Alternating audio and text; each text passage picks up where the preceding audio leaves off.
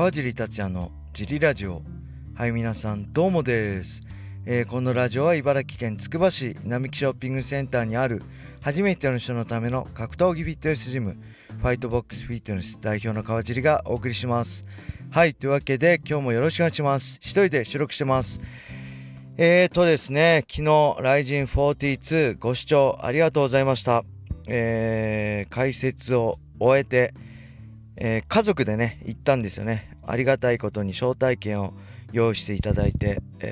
奥さんと娘の分、3人で行って、帰りも3人で帰ってきて、最後、茨城帰ってご飯を食べて、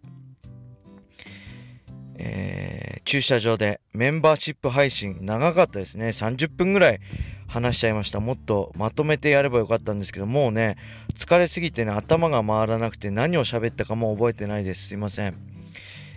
そんな中、今夜中の12時ですね。12時を回ったところ5月7日になりました。この毎日更新 G ラジオを収録してます。RIZINの感想はね、メンバーシップの方で言ったんでここで言いませんけど、一つこれ2階席でね奥さんと娘は見てたんですけど、やっぱすごい見やすいらしいんですよ、有明アリーナって。2階席からもで全体を見回してて言ってたのは、このラウンドガール、たくさんいるじゃないですか。でね、すごいこの日のために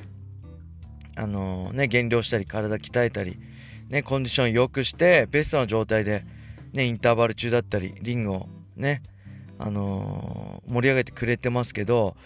やっぱりリングに上がってないこの控えている時のラウンドガールもよく見えたらしいんですよ。やっぱその中で常にね、周りの視線を意識してこのラウンドガールの今自分の役割じゃないからって気を抜かずに常にこう背筋をねピンと伸ばしてシュンとしてたのが、アキピさんだったって言ってましたね。不良先輩のねジムで柔術キックをやってるアキピさん、3人の子供いるんでしたっけ。はい、それは言ってましたね。でさすがその辺、素晴らしいなって僕も思いました。はい、それで今日はねもう日付変わったんで5月7日また格闘技いっぱいあるんですよ。朝からね、U-NEXT で配信されます UFC289、メインイベントは UFC バンタム級タイトルマッチ、アルジャメイン・スターリング対ヘンリー・セフードね。ヘンリー・セフードは3年ぶりぐらいの復帰ですよね。以前、ドミネータードミニク・クルーズに勝った後でしたっけ。勝ってそのままやめたんですよね確か。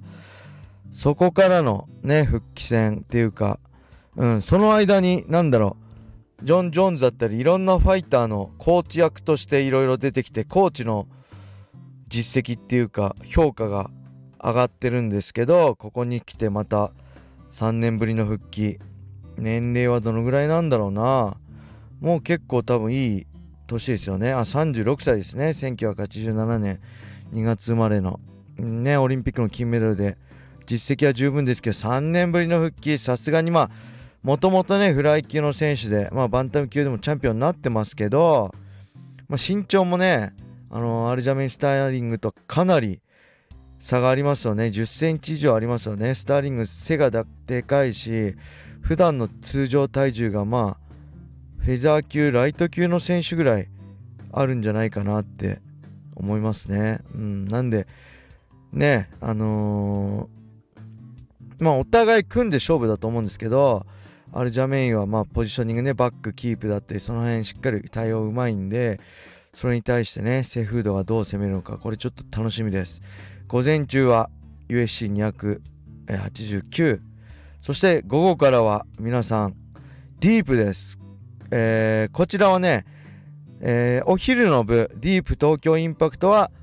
ディープメンバーシップで見れます。だから僕はメンバーシップ今月入ってるんで見ます。あれですね、誰でしたっけ、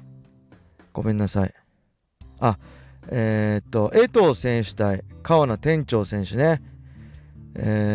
のライト級の一戦も楽しみだし、セミは春口秋夫選手、これRIZINに出てる選手ですね。今度5月のロードトゥ UFC に出る原口選手の、お兄ちゃんだったかな、はい、この辺も楽しみです、そして夜の部はね、もう大原選手と上迫選手ねのライト級タイトルマッチ、そして元バンタム級チャンピオンのコロ選手対力也選手、そしてディープライト級のね北岡選手対大山選手と、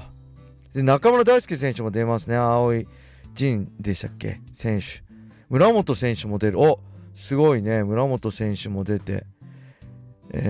高野選手も出ますね。この西谷選手っていうのはこの前ブレイキングダウンで横田和則さんとやった方でしょうか。ちょっとすいません、詳しくなくて。はい、そしてあれですね、巌流島で衝撃の、投げでのKO負けをした江端選手も出ますね、ディープメガトン級で。この辺明日もね一日格闘技三昧で楽しみたいと思います。はい、そんな感じでね今日はちょっと短めで終わりましょうか。この後ねメンバーシップの文字起こしもしようか迷ってるんですけど、もうさすがに文字起こしはきついので明日やるか、まあお風呂入りながらやるかどっちかでしょうか。けどやっぱりね今日感じたのはこの格闘技のパワー、僕自身もそうなんですけど、前のめりになってね